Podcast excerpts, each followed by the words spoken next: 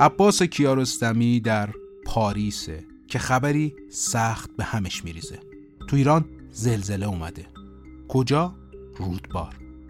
اما کیارستمی چه عزیزانی رو اونجا داره که همون موقع بلیت می‌گیره و به ایران برمیگرده.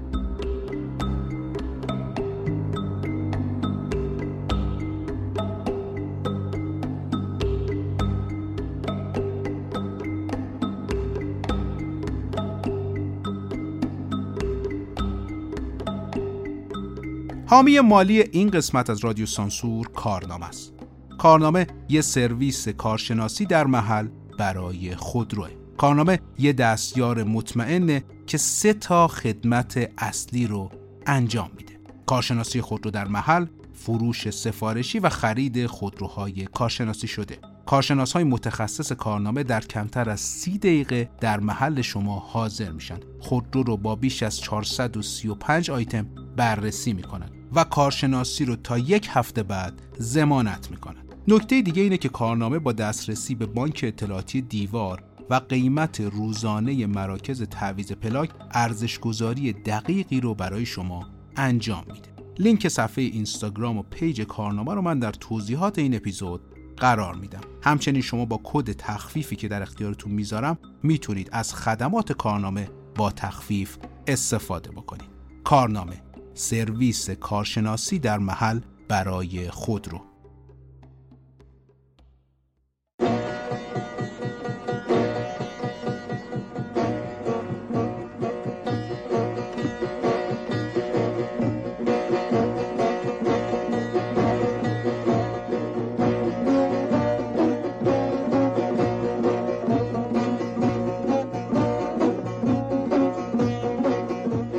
سلام. من سلمان خورشیدی هستم و شما به رادیو سانسور گوش می‌دید. ما قصد داریم در هر قسمت از رادیو سانسور داستانها و ماجراهای پشت پرده تولید یکی از فیلمهای تاثیرگذار تاریخ سینما ایران رو برای شما روایت بکنیم. این قسمت خانه دوست کجاست؟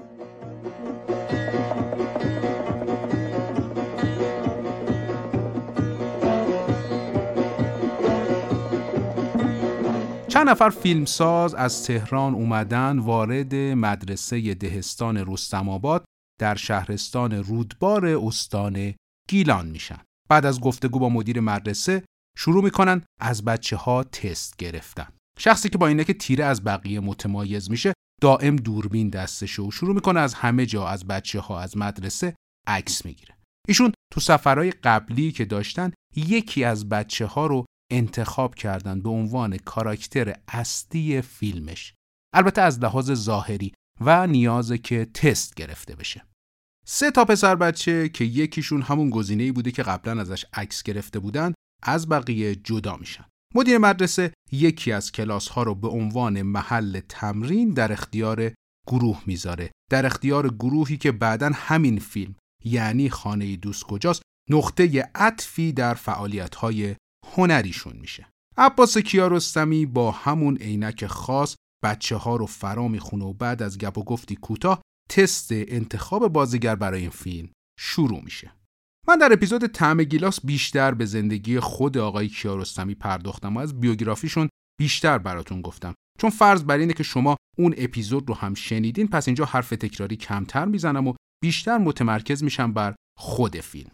عباس کیارستمی با سرسختی تمرین و تست رو با همراهی همکاراش شروع می‌کنه. اما دقت کنید کسانی که در حال حاضر دارن تست میدن نه تنها تا به حال دوربین ندیدن بلکه حتی سینما هم نرفتن. در نهایت با تلاش فراوان دو بازیگر اصلی کار که از غذا برادر هم هستند انتخاب میشن.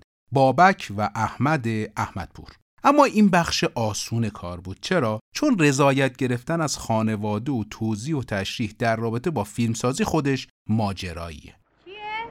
من دفتر معرضه رو اشتباهی برداشتم باید برم بهش بدم. اول نقشات رو می‌نویسی بعد میری بازی. من بازی نمی‌خوام برم می‌خوام دفتر معرضه رو برم بهش. من گفتم نقش داد ننویسی نمی‌ذارم بری بازی.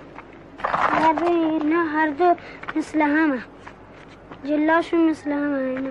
این مال محمد رضا نمزاده اینم مال من. خب دیدم چیکار کنم؟ باید ببرم بهش بدم. فردا می‌بری مدرسه میری. فردا بدم معلم معلممون باش دعوا می‌کنه. اون از مدرسه می- میندازه بیرون. با حقشه. باید بری می‌کنه. حواسش کجا؟ من اشتباهی برشتم حواس تو کجا؟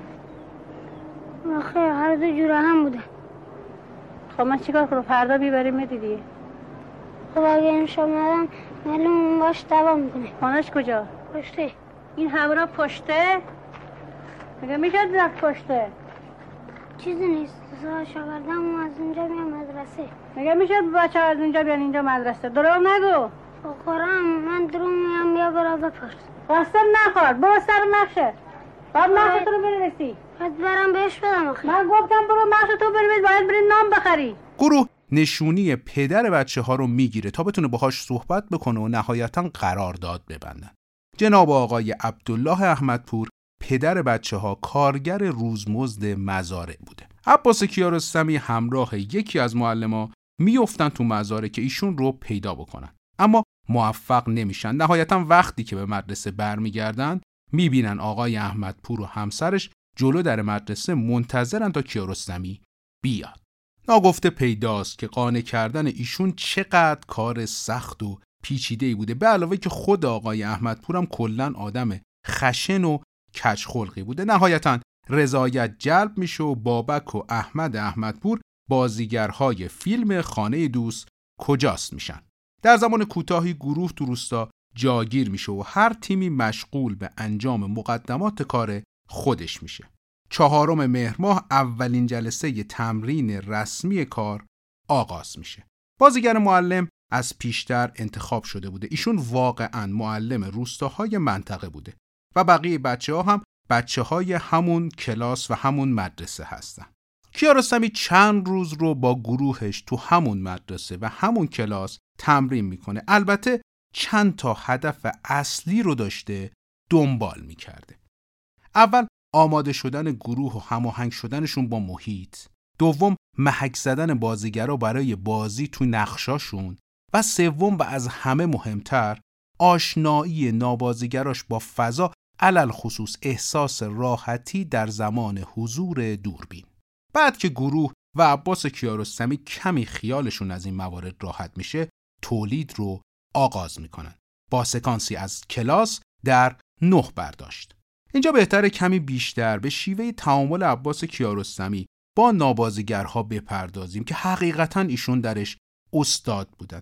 ببینید بازیگر کسیه که تمرین کرده تحصیل کرده تجربه کرده که بتونه جای کس دیگری باشه.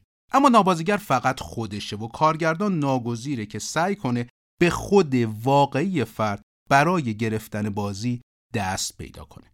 اگه اپیزود طعم گیلاس رو شنیده باشید اونجا من در رابطه با شیوه تعامل تا حدودی خشن کیارستمی برای گرفتن احساس ترس از سرباز اشاره کردم. اما اینجا کار واقعا سخت داره چون شما با بچه ها طرفی. براتون یه مثال بزنم. سکانس چیه؟ بازیگر باید با ترس دفترش رو تحویل بده به معلم معلم دفتر رو پاره کنه و بچه گریه کنه. چیکار می‌کنن؟ رضا نامی با دوربین پولارویدی که داشته شروع می‌کنه از بچه ها عکس می‌گیره. یه عکس تمام قد و زیبا برای بچه‌ای که تا به حال عکسی از خودش نداشته. بعد کیارستمی و زراعتی بچه رو دوره می‌کنن و ضمن تعریف از عکس میگن که اگر پور احمد بیاد پور احمد اونجا دستیار عباس کیارستمی بوده. حالا جلوتر هم اشاره می‌کنم. اگر ایشون بیاد و ببینه که با دوربین عکس شخصی گرفتن شاکی میشه. پس چی شد؟ نامی و زراعتی و کیارستمی میشن. آدم خوبه و پور احمد میشه. آدم بده ماجرا. عکس رو میدن به بچه. زراعتی میگه عکس رو داخل دفترچه پنهان کنه که پور احمد نتونه پیداش کنه. ناگهان پور احمد وارد میشه. سراغ بچه میره. ازش می‌خواد که عکس رو به اون بده. عکس رو می‌گیره و جلوی چشای بچه شروع به پاره کردن می‌کنه. دقت کنید در تمام این مدت فیلم بردار و صدا بردار سر کارشونن و دارن این صحنه رو ضبط می‌کنن که نهایتا بتونن به پلان گریه بازیگر برسن. دو تا نکته رو اینجا میشه بهش دقت کرد. اولی میزانسنی که پشت ماجرای رسیدن به حس بازیگر وجود داشته که خب عملا خودش انگار یه فیلمه. و دومی تأثیری که ورود و تجربه سینما در سنین پایین می‌تونه برای بچه ها داشته باشه. دقت کنید هیچ الزامی وجود نداره کسی که در سن کم وارد حرفه بازیگری میشه در سنین بالاتر هم بتونه ایفای نقش بکنه. علل خصوص بچههایی که به عنوان نابازیگر جلوی دوربین قرار می‌گیرن اهمیت و ارزششون برای فیلمساز همین بی تجربگی و بدون پیشینه حرفه‌ای بودنشونه. یعنی اگه حرفه‌ای بشن عملا اون ارزش رو برای فیلمساز دیگه ندارن. این که میگم کاملا نظر شخصی من یعنی سلمان خورشیدیه. که اگر بچه دارید و علاقمندید که وارد حرفه بازیگری چه تلویزیون چه سینما بشه یادتون باشه که دارید تصمیم بسیار مهمی تو زندگیش می‌گیرید. چه تجربه کار جلوی دوربین در زمان تولید و فشارها و استرسهاش و چه توجه و معروف شدن بعد از اکران همگی عواملی هستن که عملا زندگیش رو از ریل نرمال و طبیعی داره خارج می‌کنه. و خب به اعتقاد من تصمیم بسیار مهم و بزرگیه. به عنوان مثال همین دوتا بازیگر بعد از فیلمایی که با کیارستمی تجربه کردن اجازه حضور در هیچ فیلم دیگه ای رو از طرف های کیارستمی پیدا نمی‌کنن که یکیش هم فیلم های مخمل بوده اون زمان. چرا؟ چون کیارستمی عملا نمی‌خواسته تصویر و تصور کاراکترهای اثرش در کار دیگه ای مخدوش بشن همین قضیه بسیار در روند زندگی طبیعی این دوتا پسر که حالا هم جوان هستن تأثیر می‌گذاره. پشته برای چی رفته بودی؟ سر ممرزه رو برم بش بدم اون کلاسی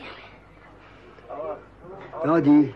نه باید برمش برو سیگار مرا بیار می‌خوام برم نونوایی بهت میگم که برو سیگار مرا بیار نون تموم میشه به تو دستوی میدم برو سیگار مرا بیار سیگار اینجا هست بابا سیگار من دارم برای سیگار مقصد نبود. نه. ما می‌خوایم بچه تعبیر اجتماع درست در بیاد. در موقعی را که من بچه بودم پدر من هر هفته دشتی به من می‌داد هر پونزه هم یک کتکی به من می‌زد. اگر چنانچه در هفته اون دهشی قطع می‌شد اما در پونزده اون کتک قطع نمی‌شد. برای که من تحویل تحویل اجتماع بیام. شما شاهد بودید که نوه من اینجا آمد. من سه نفر تکرار بش کردم. حرف مرا گوش نداد متوجهی و نمی‌خوایم اینطور بچه به بار بیاد. اگر اینطور بچه تنبل به بار بیاد به کار جماع نمی‌خورن پیرمون بچه حرفتو گوش نداد کتکم زدی. حرف من گوش نداد. کتک می‌دادم. عرض کردم که هر هفته ده شی به من می‌داد اون ده شی قطع می‌شد هر پونزده اون کتک قطع نمی‌شد. برای تعلیم دادن من. درباره لوکیشن ها باید بگم که عباس کیارستمی از مدت ها پیش از اینکه بخواد کارش رو شروع بکنه به دنبال جایی میگشته که تو شمال باشه اما لحجه مشخص گیلکی مردمش نداشته باشن. اینجاست که کامبوزیا پرتوی به کمک تیم میاد که حالا جلوتر بهش بیشتر اشاره می‌کنم و رستم آباد رو به عنوان پیشنهاد به ایشون معرفی می‌کنه. خونه اصلی خونه مادر بزرگ مرحوم کامبوزیا پرتوی بوده که خودشون هم در نقش پیرزن همسایه ظاهر میشن. بخشای دیگه هم در ماسوله و روستاهای اطراف گرفته میشه. البته دغدغه نزدیک کردن فضای ماسوله علل خصوص رنگ زرد دیوارها به رنگ و فضای سفید روستای رستم آباد از نکات مورد توجه گروه صحنه بوده. یکی از عوامل پردردسر در زمان تولید کار کنترل یا هماهنگ شدن با آب و هوا بوده. خب تو سکانس هایی به آفتاب نیاز داشتن و سکانس های ابر مورد نیاز بوده. گروه چادر بزرگی داشته برای کنترل هوای آفتابی و تبدیل کردن اون به آب و هوای نسبتا ابری. اینو پهنش می‌کردن خارج از لوکیشن زمانی که می‌خواستن داخلی بگیرن و یه جورایی هوا از اون آفتاب مستقیم و اون نوری که به پنجره ها می اومده دیگه اون نور آفتاب مستقیم نبوده و عملا نزدیک می شده به هوای ابری به علاوه باد هم که گویا باد قدرتمندی بوده همواره گروه رو نگران می کرده. این امر انقدر در روند تولید تاثیر داشته که در برگه آفیش من تو پرانتز بگم برگه آفیش برگه اطلاعات جامع و به نوعی برنامه روزانه عوامله تو اون برگه می نوشتن در صورت بارانی بودن فلان پلان و در صورت آفتابی بودن فلان پلان. چیزی که معمولا توسط تیم برنامه ریزی دقیق معین میشه اما اینجا منوط به وضعیت هوا بوده مدیر فیلمبرداری این کار آقای فرهاد سبا بودند کسی که کاغذ بیخط سفر به چذابه چکمه گربه آواز خان بخشی از کارنامه فعالیت هاشونه گروه در چند فاز حلقه های فیلم رو به تهران میفرستاده و تحویل لابراتوار می‌داده. وقتی تماس می‌گیرن متوجه میشن که روی چند حلقه فیلم خط افتاده. کیارستمی پور احمد رو به تهران میفرسته تا این مشکل رو بررسی کنن. ببینید اگه خطها قابل اغماز نباشن دوباره کار باید گرفته بشه و کار بسیار بسیار دشواریه. در این مرحله پور احمد فقط چند تا پلان مشکل دار پیدا می‌کنه. بقیه یا پلان هایی بودن که برداشت مورد تایید کیارستمی نبوده یا خطها قابل اغماز بودن در سری بعد که همزمان میشه با اتمام کار گروه در ماسوله این بار بهش میگن که مشکل جدیه. یعنی لک هایی روی برخی پلان ها دیده میشه که قابل توجه بوده. این مشکل واقعا جدی بوده. اونقدر که کیارستمی، سبا و پور احمد به لابراتوار در تهران میان. ببینید بار اول حدود پنج حلقه فیلم فقط خط داشتن. اما این بار حدود 20 حلقه لک های واضحی دارن که قابل اقماز هم نیست. شما هنوز هم در نسخه نهایی رد پای این ایراد رو می‌تونید ببینید. دلیلش رو هم اگه بخواید بدونید به احتمال زیاد سهلنگاری در لابراتوار بوده. اما خب تجهیزات فرسوده شرایط سخت تولید منظورم سر صحنه هم نمی‌تونسته بی تاثیر باشه. اما احتمال زیاد قضیه برمیگرده به خود لابراتوار. خلاصه همین زمان که گروه کارش رو در ماسوله تموم می‌کنه و برای ادامه به رستم آباد برمیگرده برنامه عوض میشه. دوباره مجبور میشن برخی سکانس ها رو در ماسوله تکرار بکنن.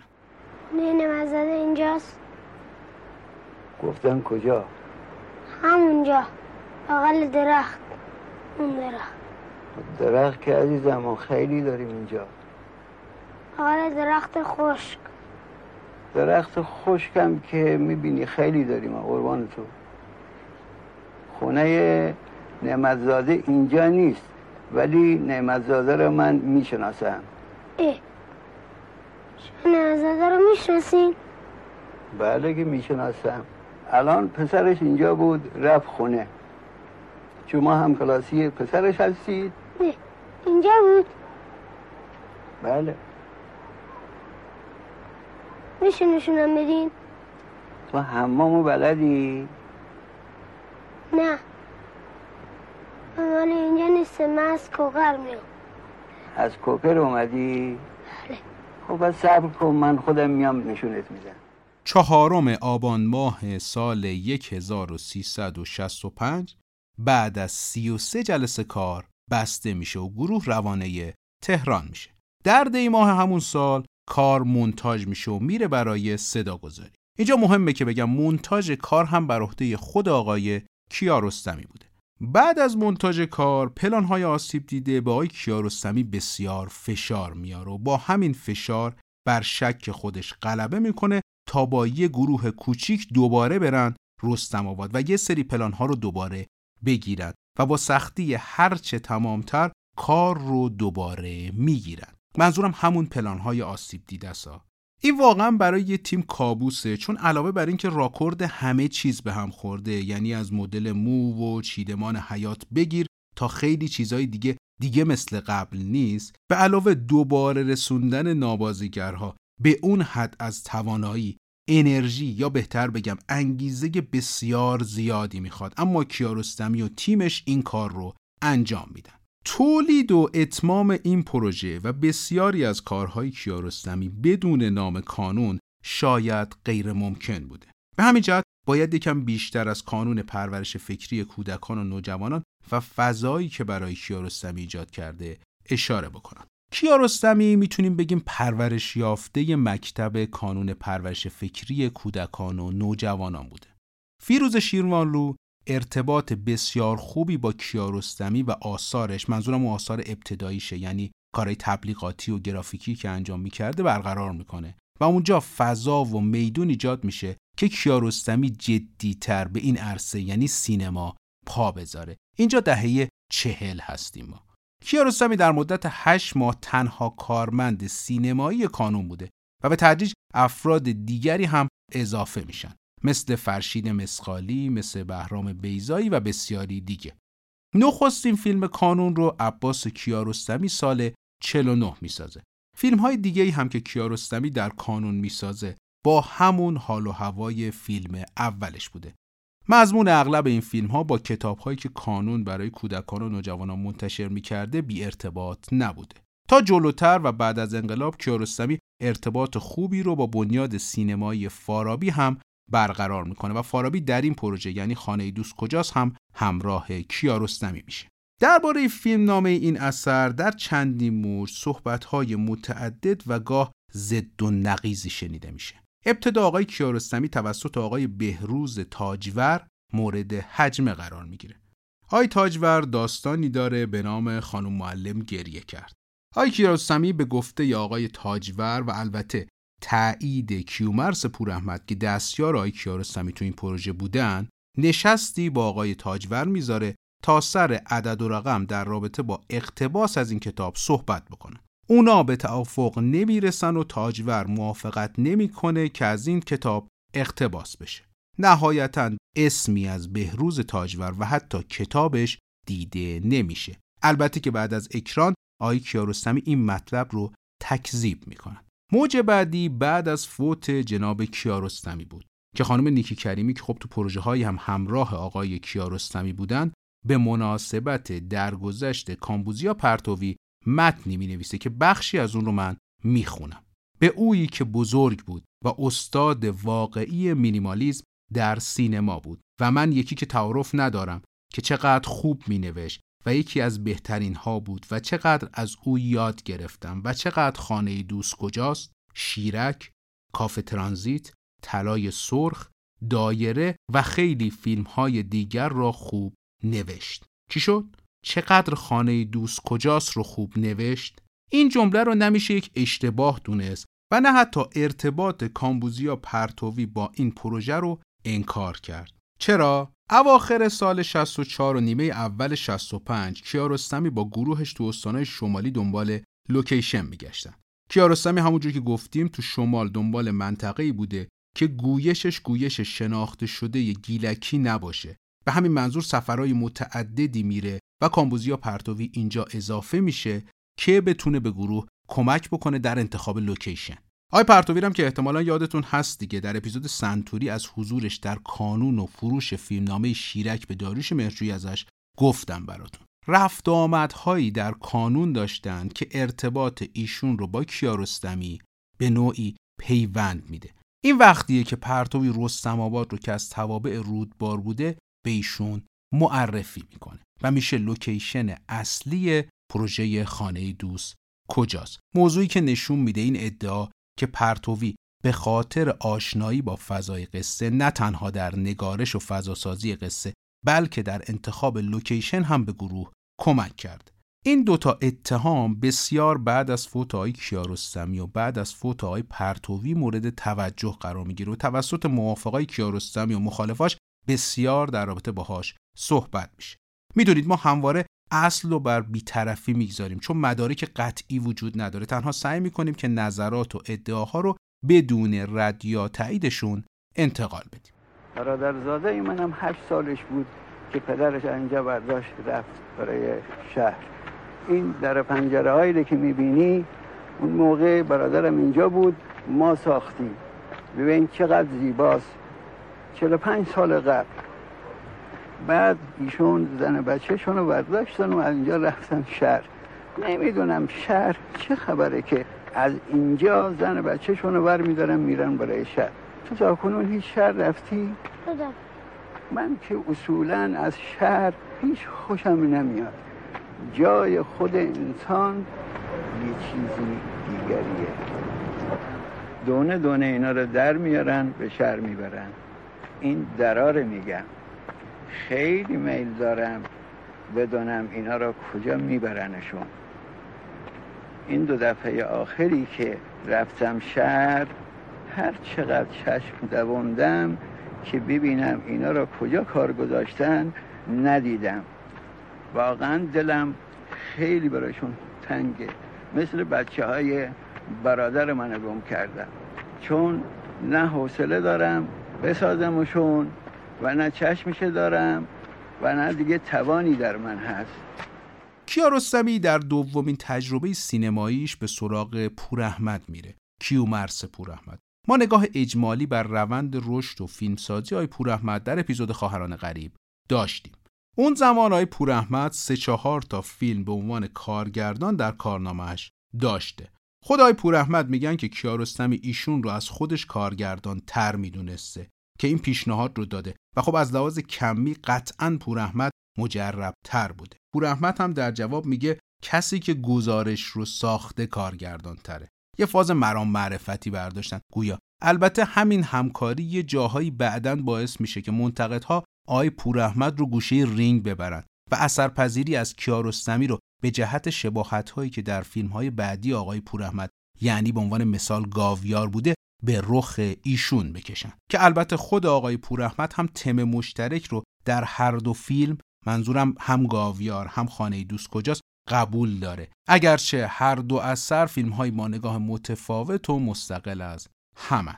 خانه دوست کجاست در نمایش اولش تو جشنواره پنجم فجر نگاه های بسیار ضد و نقیزی رو از جانب منتقدها دریافت می‌کنه. فیلم جایزه بهترین کارگردانی و جایزه ویژه هیئت داوران رو به خودش اختصاص میده در سال 1989 در جشنواره فیلم لوکاردو موفق به کسب جایزه یوز پلنگ نقره‌ای میشه. این فیلم از سوی انجمن فیلم بریتانیا به عنوان یکی از 50 فیلمی پیشنهاد شده که حتما باید تا پیش از 14 سالگی اون رو تماشا کرد. این فیلم در شناخت جهان عباس کیارستمی به عنوان فیلمسازی بزرگ و معلف بسیار تاثیرگذار بود و جایزه های متعددی در دنیا گرفت. اختلاف نظر بین موافقا و مخالفای آقای کیارستمی در رابطه با این اثر عملا یک شکاف ایجاد می‌کنه هم از لحاظ هنری و هم گاهی سیاسی. توجه اون سالها به فیلم در جشنواره باعث میشه که برچسب های مختلفی رو به کیارستمی بزنن. که مثلا فیلمساز دولتیه یا با پول دولت میره فیلم می‌سازه یا گاهی نقدها عمیقتر هم می‌شد. که کیارستمی داره به نوعی مروج نگاه مدیران میشه به علاوه نقد به فیلم های کانون که به اصطلاح می‌گفتند مشخص نیست برای چه مخاطبی داره کار می‌سازه یا نگاه واحدی رو به جامعه هدفش دنبال نمی‌کنه به این نقدها اضافه می‌شد. عباس کیارستمی بخش عمده شهرت جهانیش رو مدیون این فیلمه و در اون سالها که عملا حضور بین المللی فیلم های ایرانی و حتی شرایط خاص و نگاهی که به ایران بوده منظورم انقلاب و جنگ و ایناست خب به نوعی یک باز تعریف داره از ایران و ایرانی می‌کنه. بیان ساده و شیوه کارگردانی کیارستمی نکته که ما در همه آثارش می‌تونیم پیدا بکنیم. کارگردانی ساده و بی تکلف ما هیچ وقت به اصطلاح big production یا بهرهگیری و یا شاید بهتر بگم تکیه محتوا بر تکنیک رو در آثار کیارستمی نمی‌بینیم. همین قضیه به نوعی اثر رو ساده و در عین حال عمیق می‌کنه. اینم قبلا بهتون گفته بودم. موقعی که از مدرسه میرین خونه اول برین تکالیفتون رو انجام بدین بعد دفتر و کتاب بذارین تو کیفتون بذارین کنار. اون موقع اگر دوست داشتین می‌تونین برین سراغ بازی یا اگر جایی می‌خواین برین مهمانی ساکت. یا اگر جایی می‌خواین برین مهمانی دیگه کیف و کتاب با خودتون نبرین و اونجا جا بذارین. مثل نعمت ساده. وقتی که میگم مشق تو دفترتون بنویسین علتش اینه که اولا هر کاری باید یک نظم و ترتیبی داشته باشه. چرا رفتی زیر میز؟ کمرم درد بله؟ کمرم درد کمرت در می‌کنه که نباید بری زیر میز. وقتی میگم مشق تو دفترتون بنویسی علتی داره. اولا که هر کار باید یک نظم داشته باشه. دوم اینکه مشق امروزتون ما بتونیم با مشق دو ماه قبل مقایسه کنیم. این دفتر مشق احمد پوره این مشق امروزش هست. همه می‌بینن. این هم مشق دو ماه قبلشه. این هم مشق دو ماه قبلشه. می‌بینن همه؟ پس فهمیدین برای چی گفتن که تو دفترتون بنویسین؟ شما فهمیدین ساده این آخرین بارت باشه. دفعه دیگه از این کار اگر چون بکنین تو رو از مدرسه اخراج می‌کنیم. ارتباط کیارستمی و بازیگرهای این فیلم به قدری جدی و نزدیک میشه که رد پاش رو در فیلم دیگه کیارستمی هم میشه پیدا کرد. کدوم فیلم؟ زندگی و دیگر هیچ. همین خاطرات همین فضا و همین جغرافیا. وقتی کیارستمی در پاریس خبر زلزله رو در خرداد 69 میشنوه شال و کلاه می‌کنه تا به ایران برگرده اگرچه اون زمان این دو برادر یعنی بابک و احمد احمدپور در تهران بودن اما همین حس انگیزه ساخت زندگی و دیگر هیچ برای کیارستمی میشه.